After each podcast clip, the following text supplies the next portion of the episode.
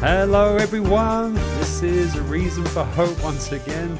It's good to see you all. We're glad that you are joining us. Reason for Hope is an hour-long live show, uh, which is a Bible Q&A show. That's right. You can send your questions in through our multiple online platforms, which I'll go over in a moment. And we will find the answers to those questions in God's Word, the Bible. That's what we're all about. So we're glad that you're joining us and giving us those questions and that content for us to use uh, today. Thank you once again for, for joining us. My name is Dave Robson. I'll be your host and be fielding all those questions and online activity with us today. We have Pastor Scott Richards, who's a senior pastor here at Calvary Christian Fellowship, and Pastor Sean Guilty as charged. As well, Yeah. that's right. Yeah. Yes, father son team here. How you guys doing today? Doing great. Yeah, it's good to see you. Yeah, lots of internet fun and shenanigans today. Oh, So, yeah, yeah. Well, that was a lot of fun. There's always some of that. Yeah. Certainly, if you uh, go looking for it, or even if you don't go looking for it. But well, as I mentioned, Reason for Hope is a live show. We're with you Monday through Friday, five to six p.m. here Mountain Standard Time here in Tucson, Arizona. It's an outreach of Calvary Christian Fellowship here in Tucson. So keep that in mind when you're trying to find us. It will help you out on different platforms. Calvary Christian Fellowship of Tucson. You can go to our website, calvarychristianfellowship.com, and just have a look around. Make yourself at home while you're there on the website. We have lots of groups and things going on, course, course services here Sundays and even Wednesday evenings and all kinds of Bible studies and groups. So if, certainly if you're in the Tucson area and you're trying to find somewhere as your church home, then uh, you can check us out. You're more than welcome and check out the website. But for the purposes of this evening, if you go to that Watch Live tab that's right there, that will take you to our live page, or the direct link is ccftucson.online.church. Anytime we're live, we broadcast to there, so our Sunday services and Wednesday evening services and other events we have, but also, of course, a reason for hope. So you'll see a countdown to the next show and a schedule of events when we're offline. But when we're online, like we are right now, um, you'll see the video there. You can sign in, use a username of your choice, and uh, send your questions in through the chat function right there. And I'll be on there with you and watching those questions coming on in and um, get to them on the show today. We're on Facebook, of course, facebook.com slash CCF Tucson, or just look for Calvary Christian Fellowship of Tucson. That's another way to send your question in.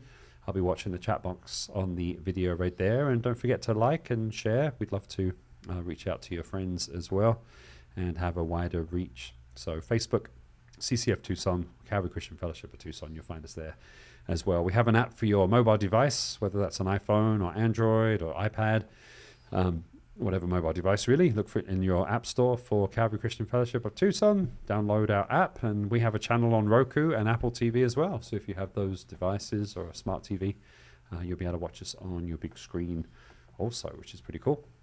Of course, we're on YouTube. The channel is called A Reason for Hope. A Reason for Hope on YouTube. That's a great place for archive. If you click on that live tab that's right there, anytime we've been live, it's uh, archived there automatically. So if you missed the show or want to rewatch one, or even check out our services here at Calvary Christian Fellowship, that's a great place to go. A Reason for Hope on YouTube and that live tab right there. And of course, like and share, subscribe, click the bell, all the things on YouTube. Um, if you click the notification bell, that means you'll get notified uh, when we're live. You get a little ding, a little reminder. Um, so you might want to do that. But uh, don't forget to like and share. All that good stuff helps us spread the ministry. And we'd appreciate it. Uh, our Pastor Scott here is on Twitter. Uh, Scott R4H is his handle there at Scott, letter R, number four, letter H, where he posts uh, daily content and things, uh, highlights from the show, and commentary on world events and news events from a biblical perspective, from prophetic, uh, pathetic, prophetic That too. perspective, and all kinds of shenanigans. Um, so follow along if you're on Twitter, Scott Richards, Scott Alpha H on Twitter there. And we're on Rumble as well. Our, our videos are posted there as, as an archive, a Reason for Hope Bible Q&A. So if you use Rumble, that's a newer to us thing. So add us there on Rumble, a Reason for Hope Bible Q and A. And then our email address, questions for hope at gmail.com.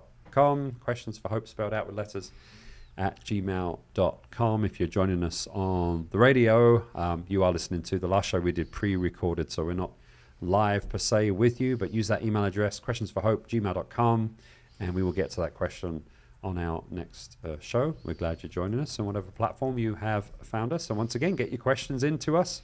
Sometimes we run out of time, so get the questions in early and we can line them up to get to them all on the show today, if you would. Um, well, we love to pause and pray before we go any further. Obviously, we're handling God's word. We want uh, the Spirit to lead and we want truth to reign, of course. So, Sean, would you like to pray for us today? Absolutely. That'd be great.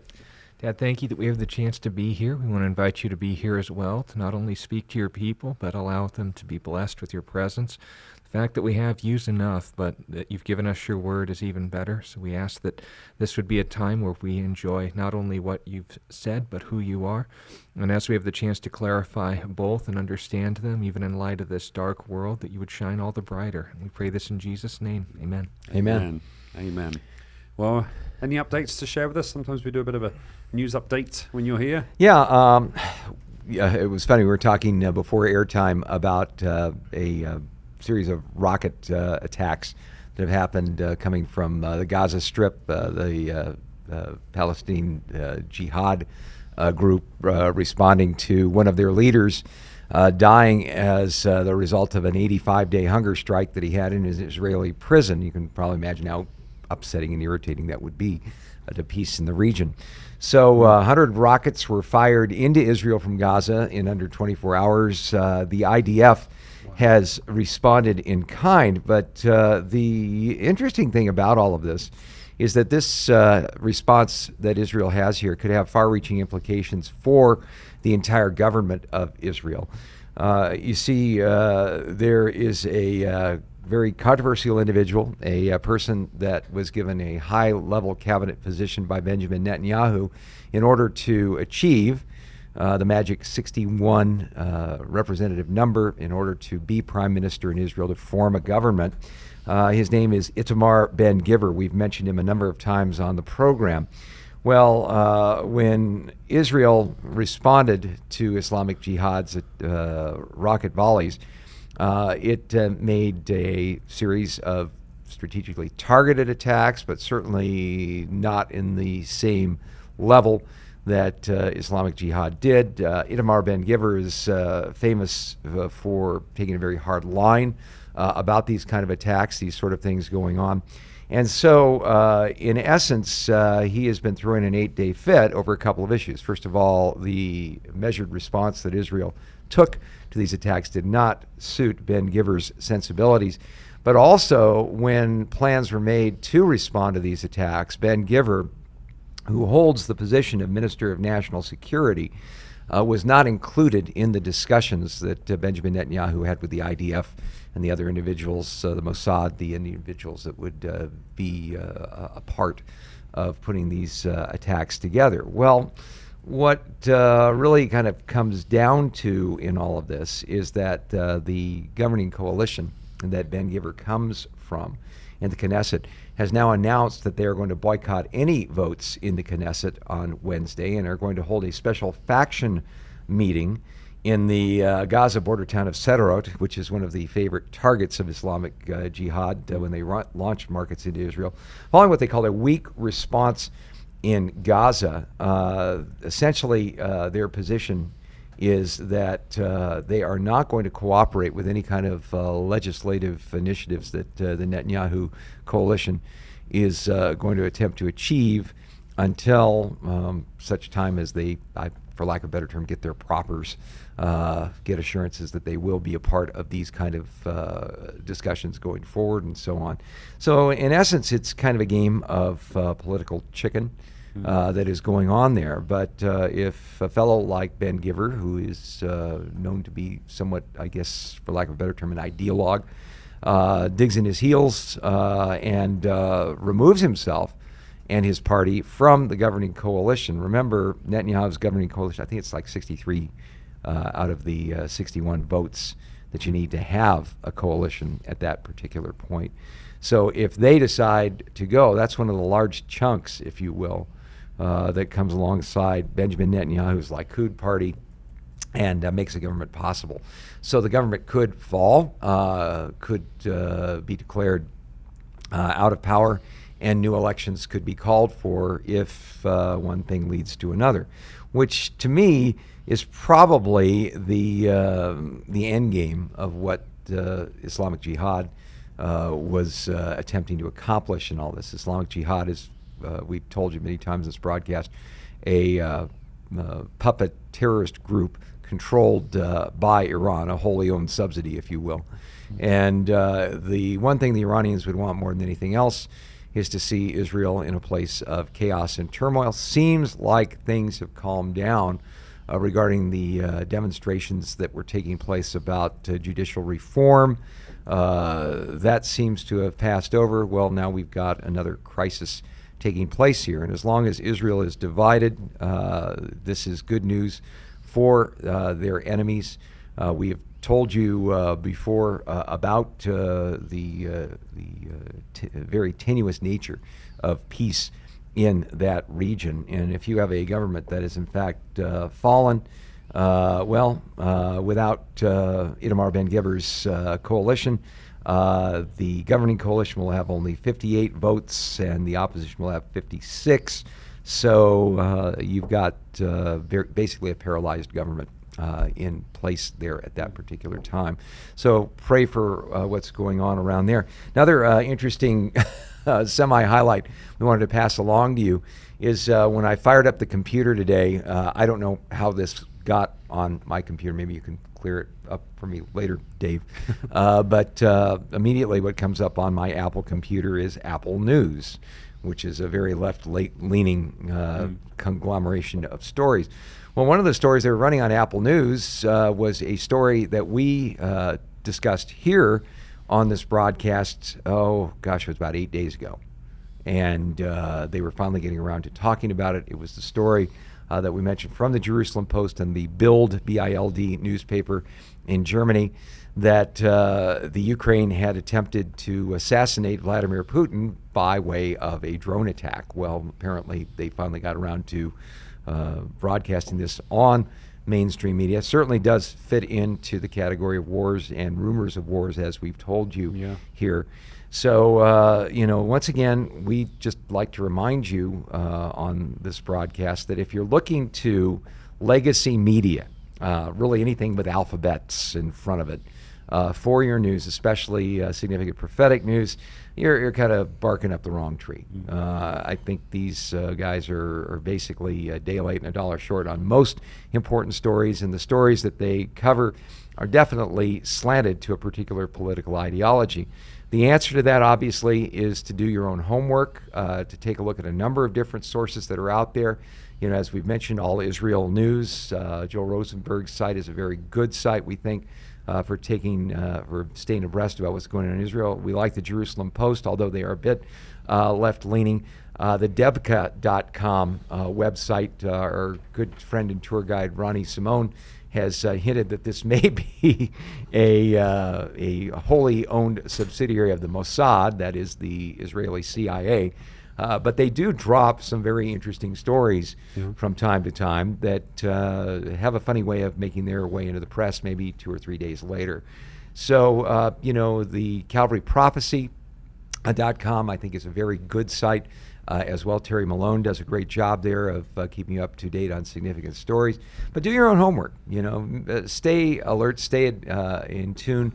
Uh, why? Uh, because the Lord's coming soon. Yeah. And he's given us certain signs to watch for. Among those signs, um, the, the, wars and the rumors of wars that we have talked about uh, on the broadcast. So we like to keep you guys up to date and alert on those particular uh, sites going on there. One other mm-hmm. thing I wanted to mention, more uh, on a semi personal uh, vein as far as relationships go, uh, our friend uh, Chip Lusko, uh, the father of Levi Lusko, the uh, uh, famous uh, Bible teacher and uh, evangelist. Uh, really, an individual that has been deeply involved in our ministry in various areas as far as getting us on the air.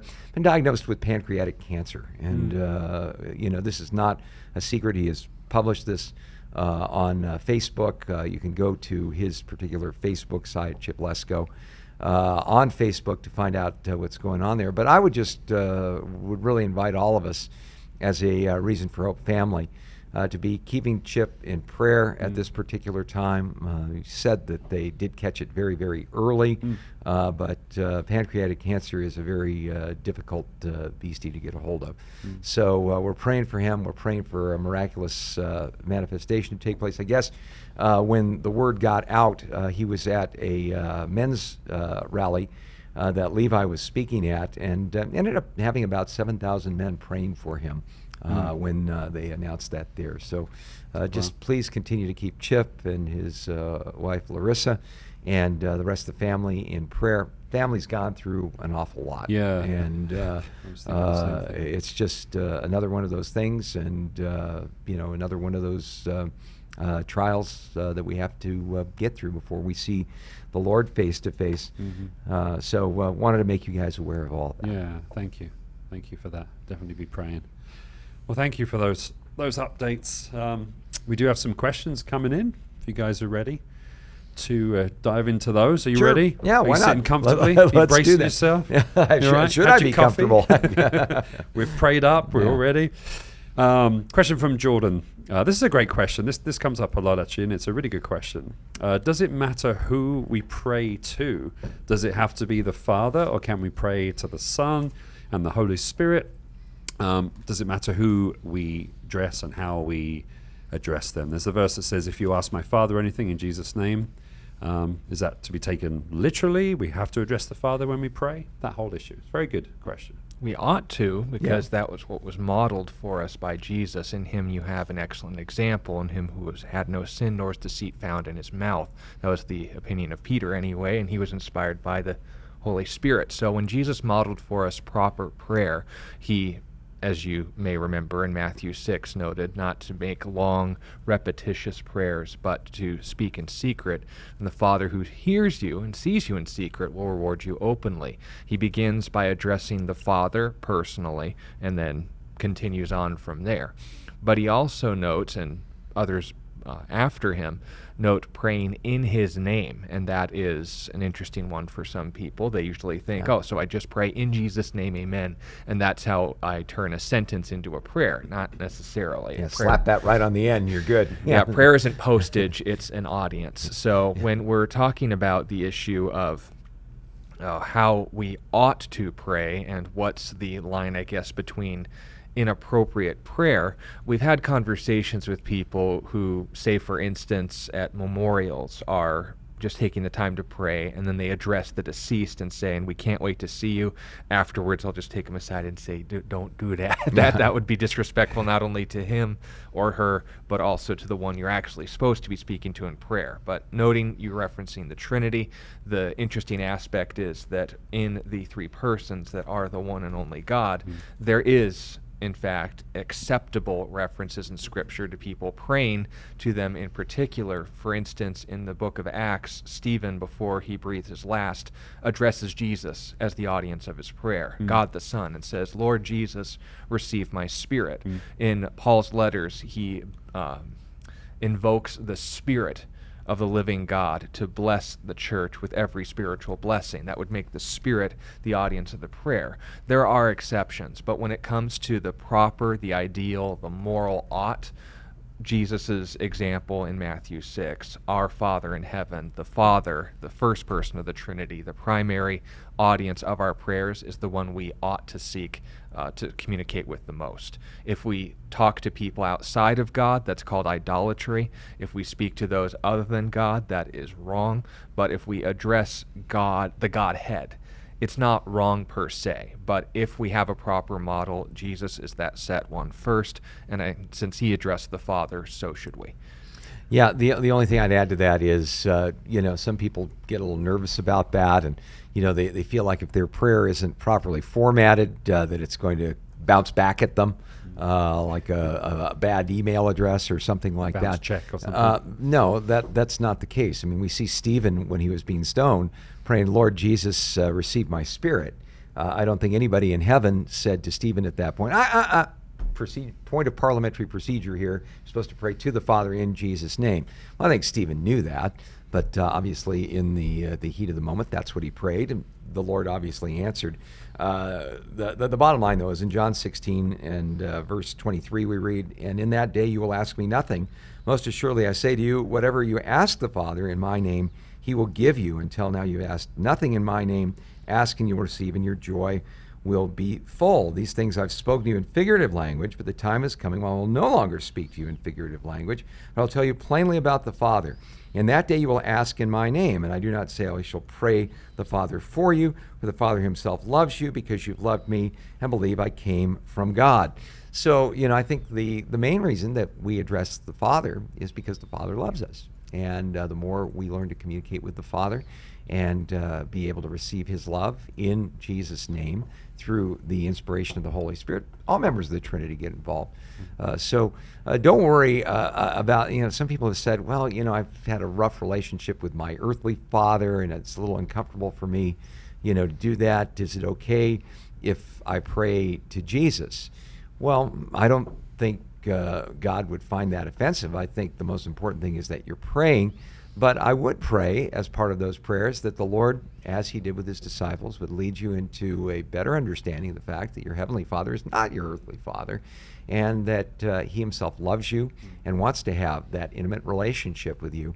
Uh, and if uh, Jesus said, just like in the Lord's Prayer, uh, as it is called, uh, pray in this way, Our Father in heaven, if He gave us that instruction, I think it's a good one to follow.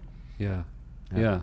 And it does, I think Sean mentioned about just the roles of the Trinity. You know, I'm think as I'm thinking about it, you know, the, the word tells us that when the Holy Spirit comes, he will point us to Jesus, who obviously is the one that died for our sins. And so as you get to know the roles within the Godhead, I think as a worship leader, you know, sometimes I mention the Holy Spirit when I pray because the Holy Spirit's moving, you know, and then obviously, especially Communion Sundays, we thank Jesus for what he did, but it all comes back to the Father in that. So as I'm thinking about that, just the roles that they have, sometimes I direct my prayers accordingly. Just like maybe a workplace, you know, I know who to go to to ask for certain things. yeah, and, and, and again, sometimes we get into habits. Uh, you know, it's almost like when you're playing a sport. Uh, to play a sport well means sometimes you have to unlearn things that you've learned. Yeah. Uh, and it always feels a little awkward when someone tells you, no, you got to keep your left arm straighter or, or things like this. Uh, but uh, you know, as we apply those principles, we find improvement in a physical level. In the same way, I think as we apply those principles and make that our focus, uh, we're going to see growth in a spiritual level. Yeah. So you know, I don't think it's just a eh. Uh, otherwise, I don't think Jesus would have mentioned it so clearly. Right, So yeah. you know, let's let's focus in on praying the way Jesus taught us to Yeah. pray, and uh, experience the spiritual growth that comes through that. Yeah, Yeah. amen to that. Um, Sean Jordan mentioned about when you pray, sometimes you say "Dad." You, you start "Dad," you know, and you pray. Um, maybe you share your heart in in that, what your heart is when you. Well, it's not as much the heart as it is aligning my heart with my head, because obviously, when I say father, that's not the way that I generally talk to an earthly or heavenly father. I say dad quite informally because that's a conversation. Yeah, you it. call me most exalted parental. No, yeah. Actually, he refers to me as the elder. yeah, yeah, little nicknames. You should see the other ones I have. But the Yeah. point being made is this: when I do that, it's to kind of get me in the mode of talking to God in ways that I would talk to anyone else. If I get too informal or too impassive, um, it was kind of a year-long project for me a couple years back when I was just saying, okay, got a new year, I got a new not New Year's resolution per se, but something that I just want to focus this year in my walk with God on. It was prayer that time. Just God, do a work in my heart that uh, can make me pray more to you rather than at you. And that was one of the things that I kind of resolved in my heart to do. I'm addressing God as my Father. I'm calling out to Him in the Romans 8 style as Abba, which is the most informal way of addressing a parent. So if I do that, it has a way of giving me kind of that break from the monotony of saying, Father, thank you for the food and for the time that we have here. No, I, I actually address him as if there's an audience, which should always be our goal when we pray. Obviously, you don't have to model it after me. God can do something specific in your heart that can have you mentioning him as exalted and a heavenly king of the universe, which, by the way, the church in Acts did to remind them of his sovereignty. They Yeah. needed to Yeah. know that in Yeah. order to get proper perspective about all the shenanigans that were going on. I don't have that problem. I need to kind of bring God down to a more relational level. Mm. Otherwise, I'll speak to him without speaking to him. And that's just where my heart's at to make sure that my head isn't just going through a routine, but I'm actually remembering to talk to someone. And dad is enough for me to get out of that informal to formal route. And it's in line with uh, Romans chapter 8 and verse 15. Yeah. Uh, we uh, cry out to God, Abba, Father. That literally means daddy, if you will. Yeah. Yeah. Yeah. Was that the heart of that verse, you think, to to give us a more sort of approachable view of God like that? I, I know Well, if that- you follow Paul's argument, Romans 8 is essentially bringing you back from the pit of despair that is Romans 7 and noting that you're still struggling in sin, but this relationship somehow at the same time is not violated. So if the, uh, the whole context of the verse is we do not uh, relate to God on the basis of fear, yeah. but on the basis of relationship, and then goes on to note very intimate terms to describe that. And so, having become sons of God, we also ought to be all the more bold in our approach to Him. That's, I think, a fair takeaway. Yeah. There is a specific definition, but a broad application to that text. Yeah. I think that one of the ways that could be applied would be through addressing God, not disrespectfully, but perhaps we could, if you're like me, a little more informal might help in understanding you're speaking to someone who's listening rather than just Right. putting your uh, uh, letter to the congressman in and hoping they deign to read it at some point. Yeah, yeah, or having to go to some kind of place of worship to meet with God or that kind of thing. Yeah, Yeah. great, great question, Jordan. Thank you for that. Appreciate being part of the show today. It's a really good question, good discussion for sure. Can, can I uh, offer one uh, more point of clarification Sure on uh, one of the issues we talked about uh, at the uh, start of the broadcast? Yeah. Uh, we talked about eight days ago a uh, report that uh, the Ukrainians had launched a drone attack on a, uh, a industrial park that was just outside of the area around the Kremlin in Moscow with the attempt to take out Vladimir Putin. Uh, the uh, NBC story and followed up on all Israel News uh, indicates that uh, this was another drone attack that actually had uh, shrapnel and debris landing inside the gates of the Kremlin. And on all uh, Israel.com, you can get up to date on all of that. The big question, of course, is if he has Putin has survived not one but two attempted uh, drone attacks to assassinate him. How is he going to retaliate? Look for things to really heat up in that region. Mm, well, thanks for thanks for that. Thanks for injecting that. Yeah. Uh, okay, question from uh, Robert here. Robert says, Maranatha and Shalom, my brothers in Christ. Ditto to you. Uh, his question is I'm sure you have gotten this question over and over again, but my question is about the idea of Satan impregnating Eve in the garden and also the sons of men going into the women um, at that time, which I just can't take or believe because I don't see any scripture to back that up. I understood that angels are spirits and don't have the biology like we humans do. Just wanted to throw those questions out there and get your take. Thanks and God bless. Yeah, the serpent seed doctrine is definitely an oldie but a baddie. Um, it's essentially Yeah, it really is. It's Yeah. really toxic. Yeah. It's essentially taking a idea that was kind of thrown out into the Talmud, which is one of many, by the way, that was taken too far, and essentially, especially in modern day, but throughout history, has been used as essentially a foundation for dehumanizing a particular ethnic group as unsavable. Now, obviously, when people want to get around this, they'll note that there were unsavable categories of human beings that were inter bred with angels, and that was the purpose of the flood. That's the controversy of the Nephilim, which is a position, by the way, my father and I do not hold. So when we're talking about this issue, we'll get into that in a second.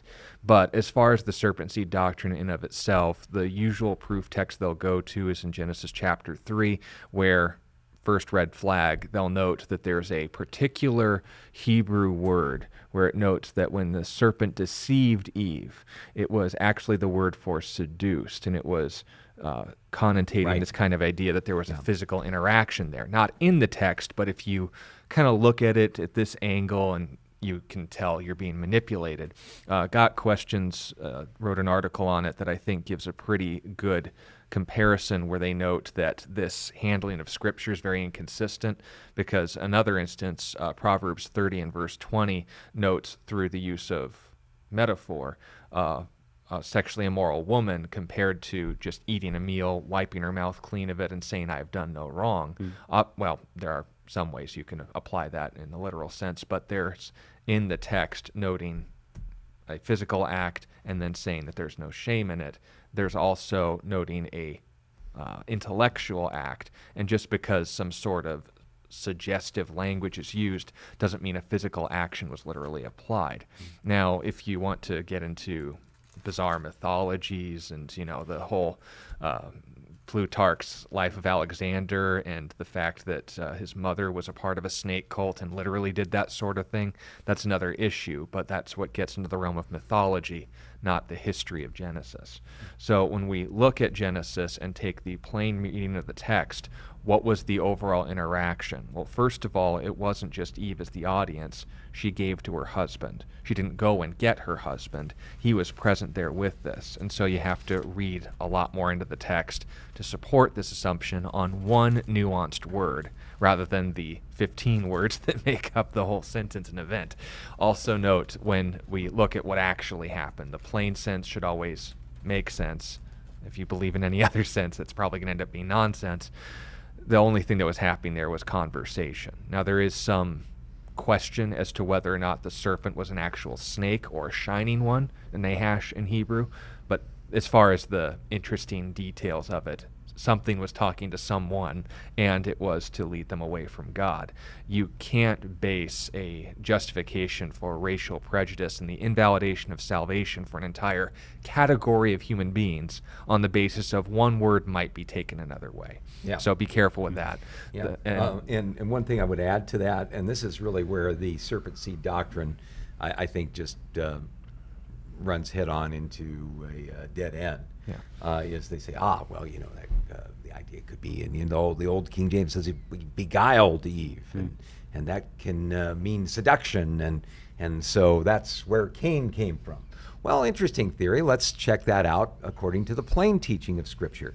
Genesis chapter 4 and verse 1 says, Now Adam knew Eve, his wife, and she conceived and bore Cain, and said, I've acquired a man from the Lord. And Now, literally, now a couple things I would say here. First of all, we get a, uh, I guess, a DNA test uh, on Cain. First of all, Adam was the daddy, uh, bore Cain. And in fact, to accentuate it, uh, we see I've acquired a man, the name Cain literally means I've acquired a man from the Lord, not a man from a snake. So you know, any anybody that wants to start prattling on about this cover for racism group, and you know, you mentioned the racism aspect of it. Um, they will say, you know, well, this, they're the sons of Cain, or they sometimes refer to them as the Kenites, and uh, they will go into some kind of long song and dance for you to try to show you. Usually, it's the Jews, uh, but it can be other groups as well that a particular uh, supremacist group of whatever stripe Yeah, uh, Anglo-Israel. like Anglo uh, Israelites or refer to uh, them as the dark-skinned ones. Mormons uphold this doctrine today. There is the idea of the uh, Sakari group of IUIC, the Black Hebrew Israelites, as they're often called, say that they're the Edomites, the, Yeah, the- fair-skinned people. The, the, the, the Reverend Moon, the Branhamites all uh, get really involved with all of this.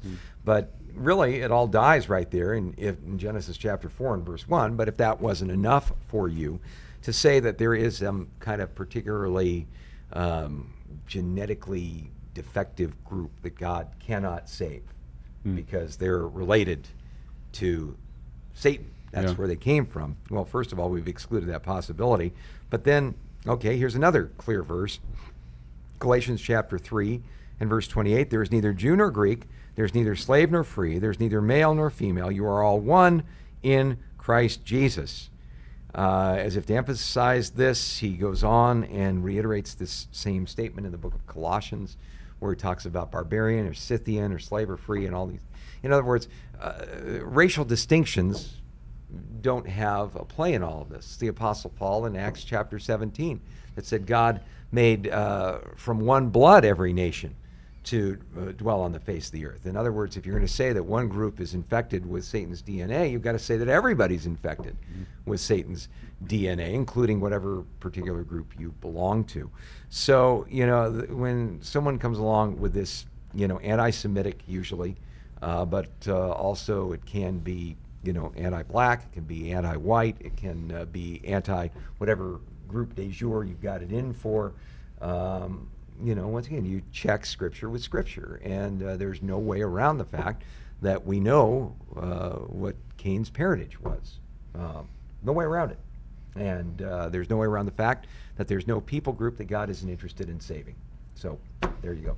Yeah, and if you want us to get more into the issue of the Nephilim, let us know. But the idea, just in short, is the idea that there's never been a human being on this earth that God categorically could not save uh, based on their biology, their genealogy. If we're going to get into that route, then you're going to have a lot of problems. Yeah, like human angel hybrids that were unsavable. That's usually what the uh, Nephilim doctrine ends up teaching. Yeah, and again, not everyone who holds that doctrine would stand on that, but the idea is this. When we get into the serpent seed doctrine, just make sure that you let them explain its origins and then call them out when asking two simple questions where and when. If Cain, chapter 4, is the offspring of Satan, or if there's a, this other secret child that was produced from Eve, or if you get into the uh, Kabbalistic and uh, mythological accounts of Lilith, for example, Adam's secret first wife and all that, where and when? Why did you come to that conclusion? Where and when? Did, does this actually make sense given the full revelation of God's word? And then as we read in 2 Peter chapter 3, God's not willing for any to perish, but all to come to repentance. Obviously, we note, well, not angels, and that's where we get the room in for the Nephilim, that's again a non-starter because categorically and I guess uh, biologically, Peter is speaking to the whole of mankind. Right. If you want to get into the nuance of Greek in that, fine, we can do that song and dance all day. But the point being made is this when we get into the serpent seed doctrine, it's not intended to take from Scripture, it's to put in a confirmation of prejudice in Scripture. And even if it's justified, which it isn't, that's not how you read, let alone interpret anything. Yeah, Right. it's it's just it's a train wreck. Yeah, sounds like it. Yeah, but uh, but you know, once again, and th- and this emphasizes a really important point because you start getting involved with conversations about the serpent seed and you know what does the word uh, you know again uh, you know the beguiled or, or led astray or or things like this. You know, you can go into these people and they'll get out a, uh long list of lexicon definitions of different words. Uh, you know, you will even run into people. I I had an interaction uh, online today where someone said, Yes, I talked to a Hebrew scholar in Jerusalem who said that uh, there was uh, no way that uh, Daniel chapter 9 and verse 26 could be referring to the Antichrist. It must refer to Jesus Christ. And I looked at that and I said, Well, you know, I got a little background in Hebrew. Uh, this isn't linguistic, this is interpretive. You know, if you decide right off the bat that God is done with the Jewish people, that he has no more plans for them, well, then you've got to uh, write any kind of future dealings with Israel out of the picture. And a lot of times they will say, well, that's why uh, we can't uh, expect a new temple to be built, that this was all fulfilled back in uh, Jesus' day, you know, when he died, and then afterwards the temple was destroyed and so on. Um, well, if you want to take that point of view, you certainly can. But to say that a particular Hebrew word leads you in that direction, is erroneous. I want to tell you. Yeah. I mean, you should you can make a case for that particular point of view, but uh, this is a trade secret, and I'm sharing it with you here today. I mean, I have a three-year master's degree in biblical languages and theology from Talbot Seminary. I have never, in my entire ministry career, encountered any verse of Scripture that the average person could not understand uh, unless they were conversant in the original languages. If you look at a passage in its literal, grammatical, and historical context, uh, you ask those questions they teach you in journalism school who, what, where, when, and why. Uh, about any passage of Scripture, you allow Scripture to interpret Scripture with an English translation. Uh, you're not going to be led astray. But uh, as soon as somebody starts doing the hand waving, uh, well, I you know I'm a Greek scholar or I'm a Hebrew scholar, and unless you see this through uh, my particular lens, you uh, you uh, plebes down there just can't understand this. Well, when I hear that sort of thing, and, and you know I don't want to attribute motive, but but file this away in the back of your mind. There was a really dangerous heresy in the early church called Gnosticism. And Gnosticism believed that only the elite, the spiritually elite, could truly understand what God's word meant. And now, in their case, you had to go through various rituals and various uh, you know, again, uh, really strict uh, personal uh, uh, disciplines and so on, and, and kiss the right fingers and, and so on. Uh, you know, in order to have this insider knowledge that the average person just didn't have. So whenever I start hearing somebody say, "Oh, well, you know, if you got a seminary like me, you'd have this insider knowledge that the average person just doesn't have," and they start bamboozling you with five-syllable words and so on, um, don't listen to them. Yeah. Um, you know, the the, the message uh, of the gospel is uh, incredibly simple, in, incredibly direct, uh, and uh, if you just apply those basic tools when you come to any uh, passage of scripture, even one that's kind of causing you to scratch your head. One of the things we discovered in our journey through the book of Revelation is that uh, there are all kinds of people out there that go, "Oh, who can understand the book of Revelation? It's just a bunch of strange symbols and weird things tossed into a Waring blender and turned on puree." Uh, no, when you allow Scripture to interpret Scripture, it's very plain as far as the message is concerned. Revelation, references. Revelation, it wasn't called the book of obscurity. It wasn't apocrypha; it was Eh, apocalypse. Yeah, exactly. It was it, That's- God intending to reveal His truth. For those who don't speak the Greek, apocal- uh, apocrypha means to conceal. Apocalypse means to reveal. So, Yeah. So God wants you to know His truth. Yeah, very good. Yeah. Very good. Robert, thank you for that question. I hope that, that helps you out. You sparked quite the discussion there. Very good. Uh, question from uh, Angelica. Is it wrong to listen to dark heavy metal music? Is it demonic? My son likes the band Disturbed. Uh, I don't know if you are familiar with them. I don't think you need to be with a name like Disturbed.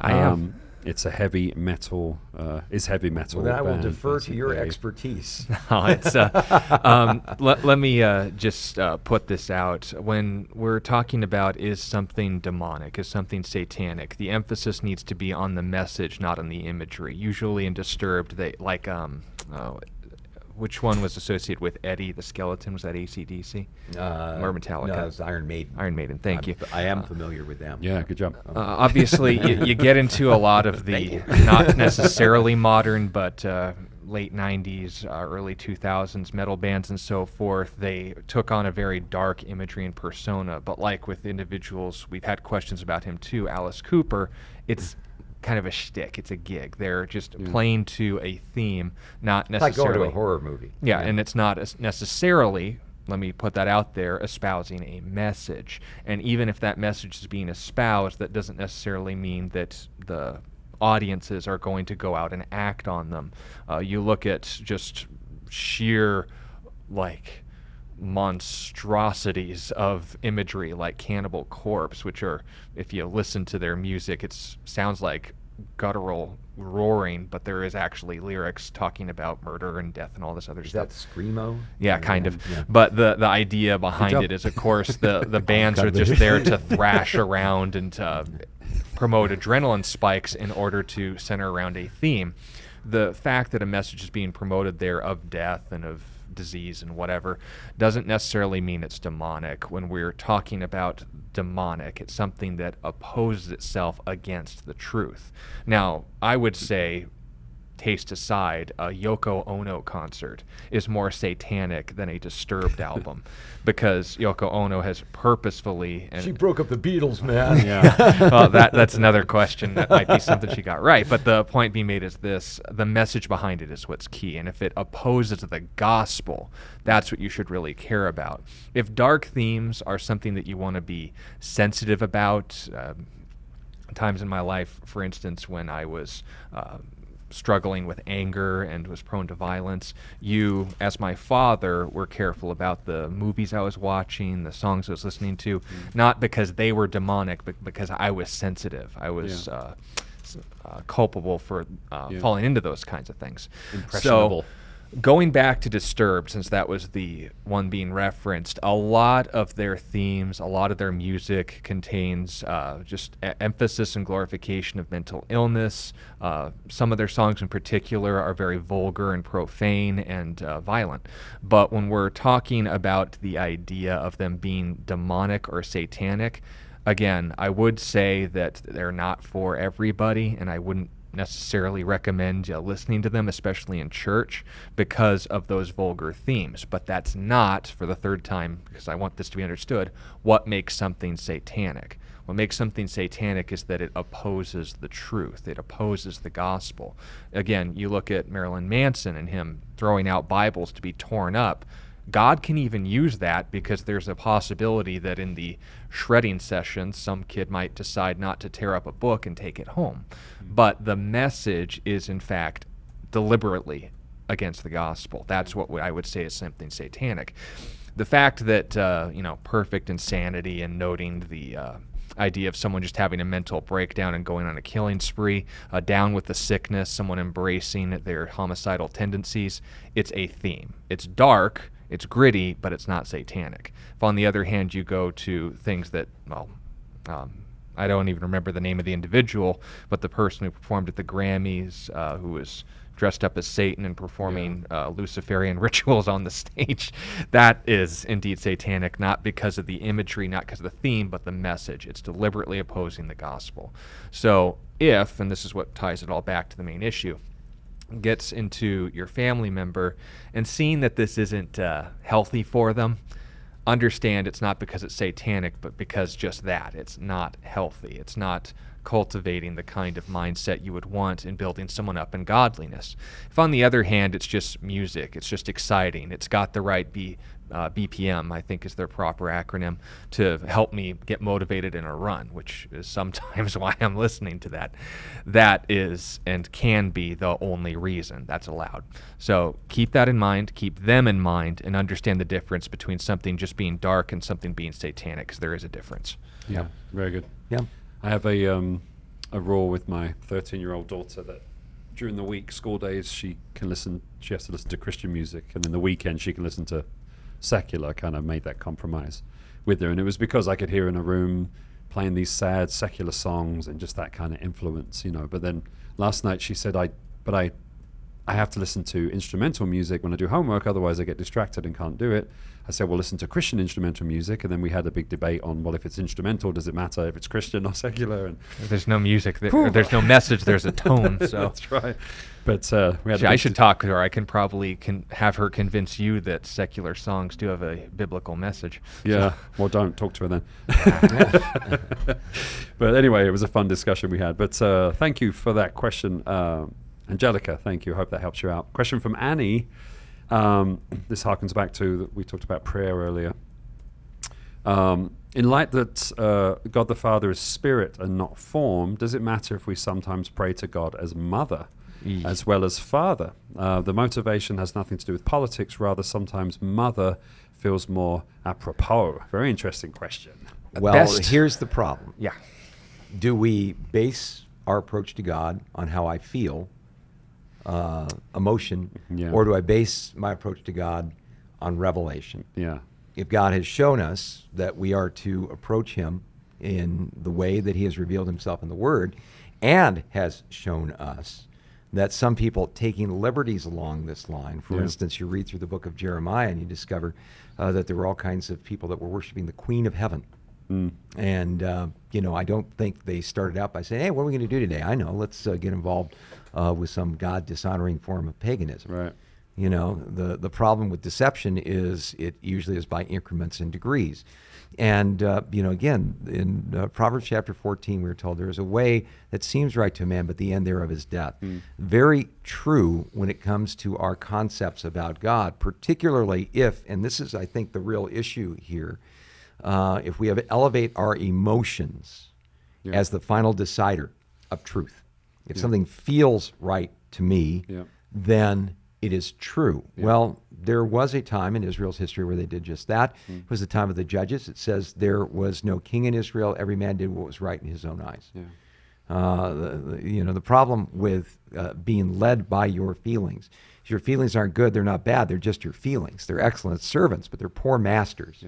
And the minute we say to ourselves, okay, this is, uh, you know, I, I, don't see this anywhere in Scripture, but uh, I don't see anyone ever praying to Mother God mm-hmm. in Scripture. I don't see Jesus saying, say, our Mother in heaven, but this feels right to me. Mm-hmm. Well, what we've done is we've elevated our feelings to the final decider. And I would strongly, strongly urge against that because uh, we can feel certain things are true and not have them uh, be true, you know. Uh, and I think it gets down to a lot of issues that are going on in life. I feel a certain way, therefore that's my truth. Yeah. Well, the problem is there is such a thing as absolute truth that is binding on all people, the truth that God has revealed to us. Uh, and that you don't have to necessarily be a spiritual person to encounter this. Mm-hmm. You know, at one point in my life, I think I was about six years old, uh, I believed that I could fly like Superman. So I put on a cape, got up, uh, climbed up on uh, the top of the roof, and put my faith to the test. Well, that did not make the ground any softer Yeah. when I discovered that despite all my sincerity and being sincere enough to jump off the roof, Mm-hmm. uh, didn't make uh, the law of gravity was still in effect. Yeah.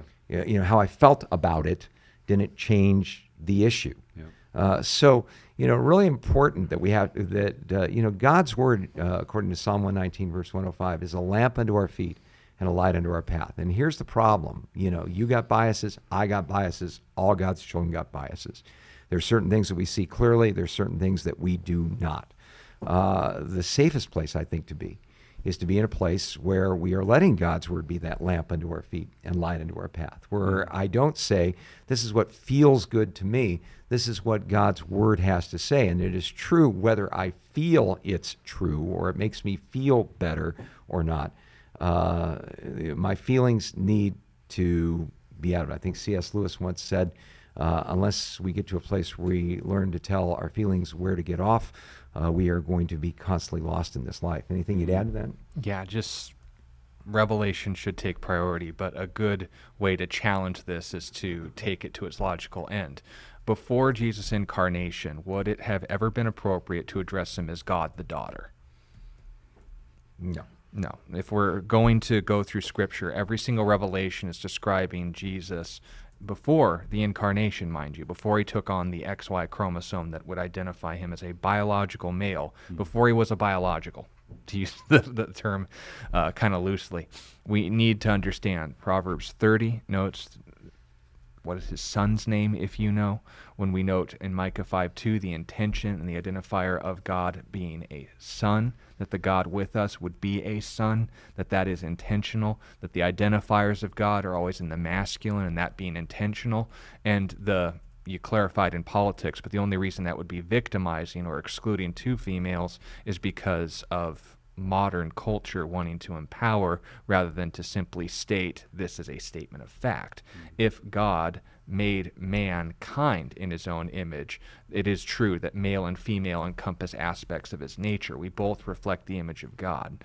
But if we then say, oh, so God is female just as much as he is male, that's taking an inference too far. That's inferring into Scripture something that isn't revealed because woman, to your credit, is an extremely unique creation. Not just noting the helpers that would accompany in all of creation, but that when Adam was made, literally dirt, he was taken from him, woman, and created uniquely as the capstone of creation. And then scripture goes on to identify this man is the glory of God, but woman is the glory of man. Hmm. There's aspects of her that reflect beauty that are very much appealing to mankind.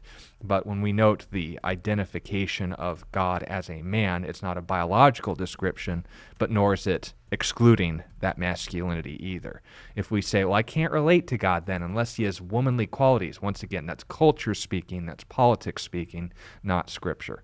So make sure that we don't train ourselves into this victimized mindset of it takes a woman to understand a woman. No, it takes an omniscient being to understand a woman, and God is that. Yeah. So let's just make sure that we don't go farther than Scripture and that we are willing to test ourselves and say, this kind of sounds silly now that I look at it from another angle. Mm.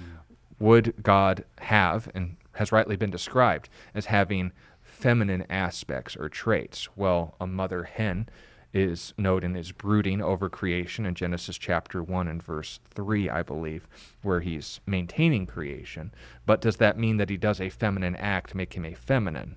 Well, no more than today people here we get kicked off of YouTube here in 5 seconds. Dressing up like a woman makes them a woman. Saying I'm a woman makes them a woman. It's not that superficial. So make sure that we don't fall into this mindset of, well, I need to have a goddess Otherwise, I can't have a relationship with Him. No, you need the God of Scripture. And He has revealed Himself a certain way. And we can either be content with that or rebel against it, but the consequences of that are self explanatory. Yeah. Yeah. That's right. Yeah. We're coming up on the end of the show, believe it or not, but uh, time for one more. I'm going to declare from uh, Mac D. Uh, why would someone have to put filters on stuff to keep from sinning? Talk about like internet filters and things like that. Are we too weak and will Yes. we have a tendency Yes. to give in? Or is it self control? It's a great Yes. question. That's not just weak, it's smart. Yeah. Uh, you, you take into account your own incompetence, you're two steps ahead of the average Joe. Uh, Romans 13 is oftentimes the place you want to go. Make no provision for the flesh to fulfill its lust. This is a way of being proactive about that. If you have a provision, but it is a way of not only doing fleshly things, but not fleshly things, a filter is what narrows down that purpose. It's not wrong. But if you're saying, well, no, I have to have faith that God will be uh, able to give me victory in this area. Well, he might be by you just not being a. you get the idea. Yeah, yeah. Well, it's almost like saying, you know, well, I'd really like to know God, but I don't really want to open up, up my Bible. Um, well, God's given us the Bible so that we can know Him. Uh, I think there are certain things that we have available to us today. We say, well, I have a struggle with my flesh. I know I fall into these things very easily. Sometimes these things just pop up on the internet, and I'm kind of weak about it. Why wouldn't you want to take advantage of that technology? Right. Uh, maybe you'll get to a point someday where it's not an issue for you anymore. Yep. Uh, you know, but we've all got our different areas of temptation. You know, one of the things that I always throw out to people is, uh, you know, for me, gambling's not a problem. You know, when people say, "Oh, are you going to play the lottery?" I go, "Nah, I think I'll just throw dollar bills out in the wind. If God wants me to win the, the lottery, you know, the winning lottery ticket will blow in through uh, into my chimney into my living room, which only slightly decreases my odds of winning. You know, I don't have a problem with that, but I know people who do, uh, and Yeah. and they really struggle in this particular area. You know, MacD, you might not have a problem in that particular area, so you're kind of scratching your head and puzzled over why some people would have these kind of guards uh, upon themselves. But uh, we've all got our different bents. We've all got our different areas of weakness, and if there's a way that we can practically address that, so we're not falling into that, we need to take advantage of it. Yeah. That's just wisdom. Right. Yeah. Very good. Yep. Jesus said, if your right Yeah. arm calls you to sin, cut it off. You know? so we can certainly do those things. Well, thank you, everyone. Great questions today. Awesome questions. Thank you for being part of A Reason for Hope. We'll be back same time, same place tomorrow. We're going to go live in half an hour for our, our service here. Is Book of Ezekiel. Am I correct? Yes. Book of Ezekiel. Yep. Yeah. So we'll see you then. If not, we'll see you tomorrow. God bless you guys. Yeah. You've been listening to A Reason for Hope.